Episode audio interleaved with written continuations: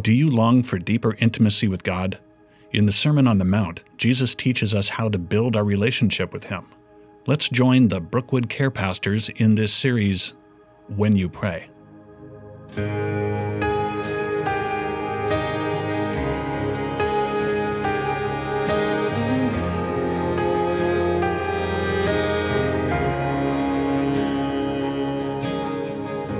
Well, hey, welcome to another episode of the Care Ministries podcast here at Brookwood Church, and we are glad that you are here to join us. And my name is Gene Beckner. I'm the care pastor here at Brookwood, along with the Joshua J. Masters. Here I am. And glad to be here. Doug Wildman. Howdy. And we have another Josh at the helm helping us with awesome production, Mr. Taylor. We appreciate you. We do. Wouldn't happen without you. So today is week two, or this week is week two of our series about when we pray. And just to kind of recap last week, we are in Matthew 6, and we are looking at the Sermon on the Mount where Jesus is talking to the crowd about how to pray. And really how to be in relationship with God.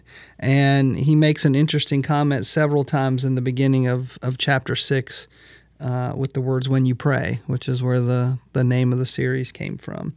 And we kind of went into last week where he said, don't babble on as the Gentiles do, thinking that their prayers are answered because they repeat their words over and over again.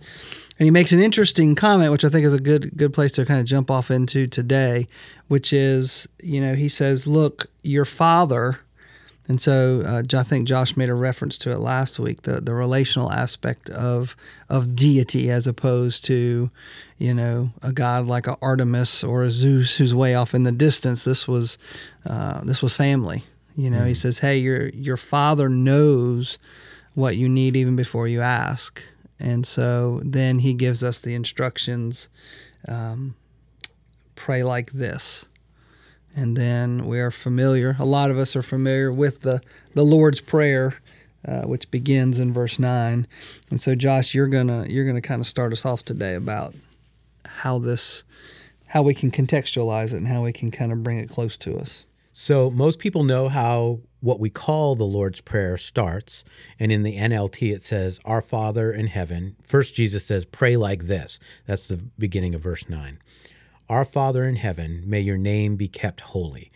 Probably a lot of people know it as Our Father who art in heaven, hallowed be thy name. Yeah, but no one knows what that means. Nobody knows what that means. But they say it, right? It's nice to have the NLT that says, Our Father in heaven, may your name be kept holy.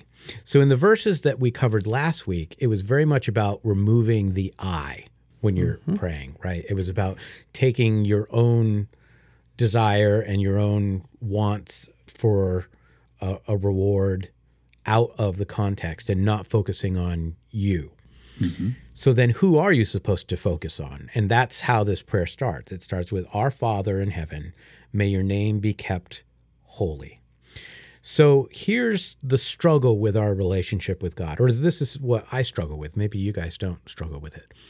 But there's a balance between the relationship that we talked about last week and the reverence for God as a holy God. So in the first line, we have Our Father in heaven, and that is emphasizing the relationship, just like you just said, Gene. It's not a distant God. It's family. There's a family relationship. But then within that same sentence, it's may your name be kept holy. So where is the balance between relationship and reverence? And I think one of the things that we have to remember when we pray, and I think one of the things that this passage is pointing out to us, is that when we come before God, there is supposed to be an intimacy. But that intimacy is not necessarily supposed to be casual. We're not supposed to take that for granted. So there's an intimacy, but it shouldn't be casual. The title Father, even the title Father, which does insinuate relationship, and it does show family, and it does show our relationship with the Father, it's still a sign of authority. It's only in recent years in our society, the last 40, 50 years, that we have sort of lost the meaning and the respect and the authority of what the word father really means. Men have, in our society, have sort of abdicated their role as the leader, and we talked about that in the marriage series as well. And society has sort of perpetuated this idea that the father is not really that important. And fathers have bought into that and abdicated their role. So even the sense of the word father really should have a sense of authority and reverence and a positional role in addition to the relationship role. But then certainly in the next sentence where it talks about God's name being holy, are we coming before God recognizing his sovereign role as God? Or has our relationship with him become super casual, which I think happens a lot in American Christianity? But if you look at Scripture, that is not how we're supposed to approach God. When you look at Moses, he approaches the burning bush and God speaks to him and he's told, "Take off your shoes, you're on holy ground." And he has to kneel before God. And even the ground that he's on is considered holy, right? And even in the New Testament, we see in Philippians 2:12 where it says, "Work hard to show the result of your salvation, obeying God with deep reverence and fear." And other translations say fear and trembling. And you're going to hear some preachers say that fear means, oh, just respect. But it's more than that. The Greek word that's used really means actual fear. Now, that doesn't mean we should be afraid that God won't save us or that he won't fulfill his promises. But there is a fear of his power and strength. Look at what Luke wrote. This is another one of those passages that you don't see hanging up in people's kitchens, but it is. But it's a real passage. Luke 12:4-5 says, "Dear friends, don't be afraid of those who want to kill your body. They cannot do any more to you after that. But I'll tell you whom to fear. Fear God, who has the power to kill you and then throw you into hell. Yes, he's the one to fear." That's a powerful verse. We are not meant, even in God's grace, to take his power for granted. And I think that that is a major point of this prayer that even Jesus is praying. And you even see Jesus approach the Father in that way in his prayer to Gethsemane. He has awe and reverence for the Father, even though he himself is God. So when we are approaching, are we only looking at the relationship grace aspect, or are we also coming before God with an acknowledgement of his position as God with fear and trembling? Are we truly seeing him as a holy God in a position of authority? And that sets up really the rest of the prayer. And one thing, too, about that where it says, "May your name be kept holy," you know, holy being set apart, you know, it's different than all the other small g's, you know, that the, and again, even the Jews will not put the vowels, you know, in the name. They won't write the name, you know, and, you know, it's interesting that Jesus is putting a huge contrast here between his Father, whose name should be kept apart, versus all the other gods that the people of the day would worship, including the one that didn't have a name. Mm-hmm. You know, there was the unknown God. The unknown God. It was like, you know, they were all kind of clumped together.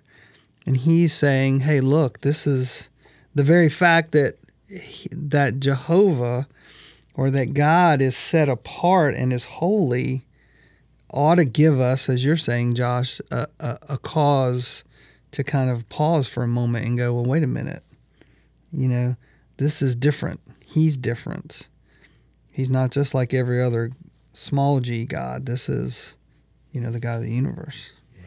So once the prayer or this model for prayer, because it wasn't really designed to be a prayer on its own, but to be a model for prayer, once it identifies who we're speaking to, it continues speaking on his authority with his kingdom. And I know, Doug, you wanted to talk about that a little bit. Yeah, I'm looking at thy kingdom come, thy will be done on earth, which we've all kind of memorized, or at least most of us have.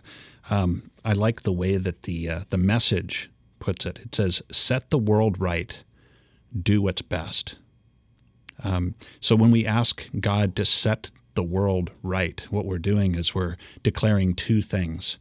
The first one is that our lives our perspective on life is limited. So that affects the way that we pray. Because we have a limited perspective, we don't always really know what's best for us. So I think an appropriate prayer is to ask God, Lord, I don't really understand what's happening here. I don't have a full perspective. Would you help me to understand and have your mindset? Mm-hmm. That's perfectly acceptable. One of my favorite passages in the Bible is Job chapter 38, and I don't know why I always picture, from that scene from the Wizard of Oz with the wizard going, "Silence, whippersnapper!" You know what I'm talking about? I know that's probably not exactly the way that it. That must be the Canadian version. You've just ruined Job 38 everybody who listens to this podcast. It's that part where he says, "Where were you when I laid the foundations of the earth?" Mm. And then he says things like, "Have you seen the gates of deep darkness, or where the way to the dwelling of light is?" And he never really answers Job's question. Job is like, "God, I don't understand. Where are you?" And he just leaves it because he doesn't need to give an answer. Right. Job knows that there's really nothing left to say because he's left with, oh, right. I have a limited perspective. That's the first thing I think we need to kind of keep in mind. Jesus also illustrates this next point, and that is that what he's saying is, set the world the way that you see is best. So what that's basically saying is, not only am I coming from a limited perspective, not only am I basically not always knowing what is best for me, but I'm also saying, God, I give you the permission to set things right the way that you see it as being right. Jesus gave. We have an example from his life, probably stands out better than any other illustration that we could come up with, and it's Luke 22:41-42, where he withdrew from the disciples about a stone's throw away, and he knelt down and he prayed, "Father, if you are willing to remove this cup from me, please do, but nevertheless, not my will, but yours be done." So what we're saying is, God is in control. He's all-knowing, and he's all-powerful. The alternative is that he's not. So when we have these bad things happen and we don't understand what's going on, is God in the center of that? You better believe that he is. Otherwise, we're left with saying that God is not all of those things. He's not all-powerful. He's not all-knowing and all-loving. So we can say, in the midst even of difficulty and trials, that things pass through the fingers of God in some way. Mm-hmm. That's not to make light of the suffering of people, but we always have to maintain that God is good. I think bottom line, God is good. We don't always understand, but we can trust him. We can trust him even in the midst of difficult times. So I think that those are a central theme in this idea. God, set the world right. Do what is best. And I like the word kingdom, the fact that the actual text uses the word kingdom, because even that shows God's authority as king, right? It's not your, we said this in our meeting the other day when we were discussing this. It doesn't say, may your democracy come where I get a vote. Right. It says, may your kingdom come. Yes. Right? Which is about his sovereignty and his power and his right to make the decisions. Absolutely. Yeah, and I think we're, that concept is not, one that we are, that we have positive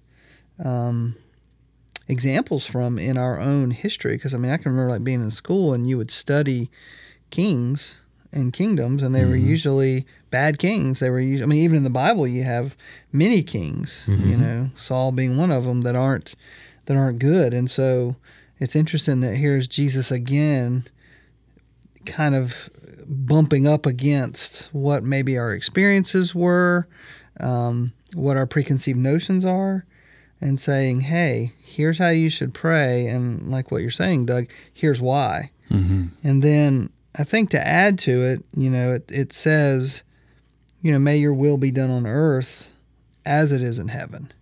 Mm-hmm. And so I think that's a good place to kind of land for today, because,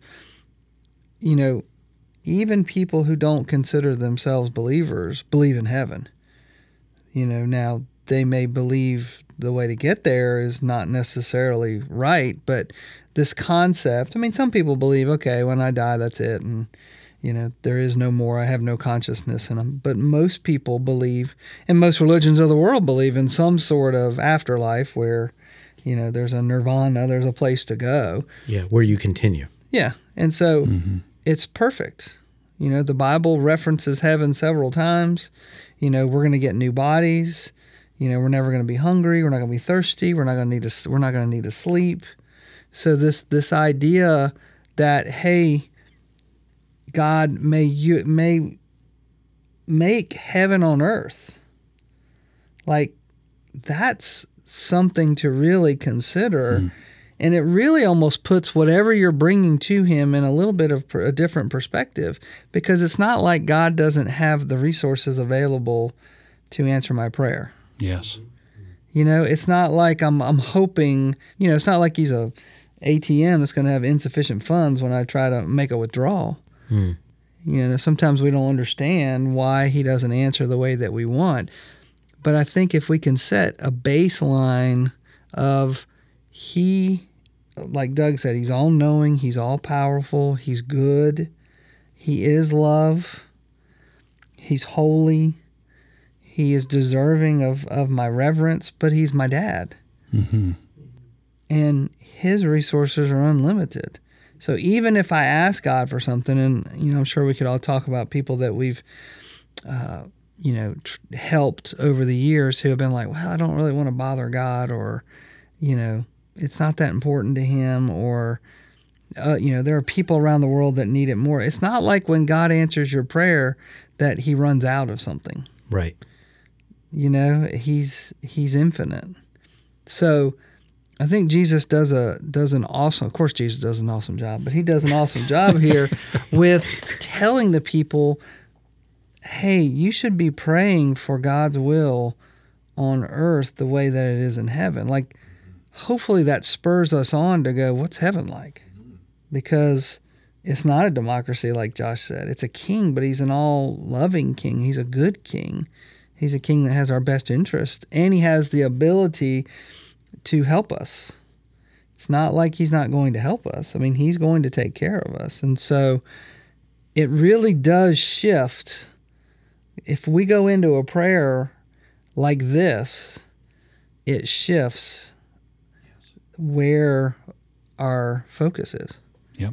And it comes away from, like the message says, it comes away from us and it goes more towards him. Mm-hmm. You might just stay there. You may never get to the prayer because you are in gratitude towards God. And you may have an experience with God just from that part. And if you get that part right, the rest of the prayer that we'll go over the next few weeks, becomes natural. Because it goes back to the relationship piece where you're acknowledging the fear and reverence of God's power. But this idea of surrendering your will for his is about trust, and that's a relationship issue. I was just thinking about the children of Israel and how they begged for a king. Mm-hmm. It's like, no, this is what we want. No, it really is not what you want. Trust me. No, this is what we want. Okay, I'll give you what you've asked for. And sometimes I wonder if we can be that way.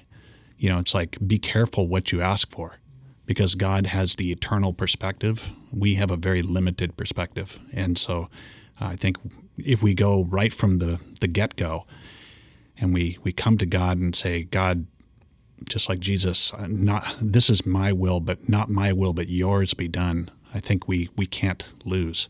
And Jesus did, though, in that prayer of Gethsemane that you're referencing, he did petition the Father for what he wanted. Yes. But ultimately surrendered to what God's will was.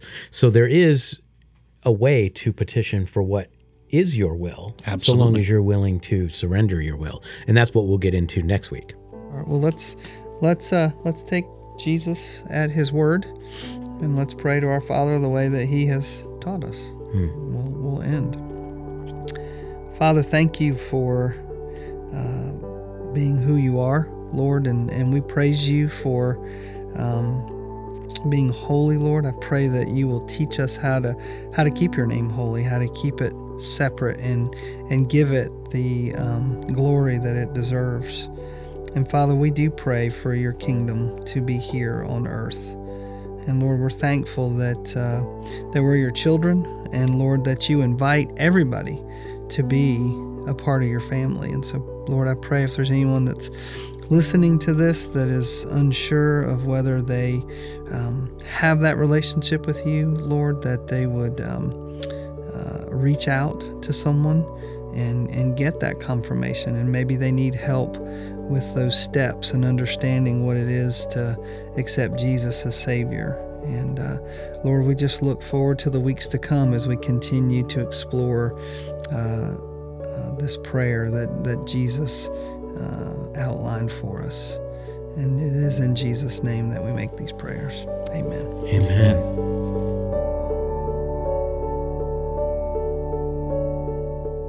Thank you for listening. If we can be an encouragement for you as you grow in your prayer life, or if you would just like to connect with us at Brookwood Care Ministries, you can call us at 864-688-8355, or you can visit us at brookwoodchurch.org/care.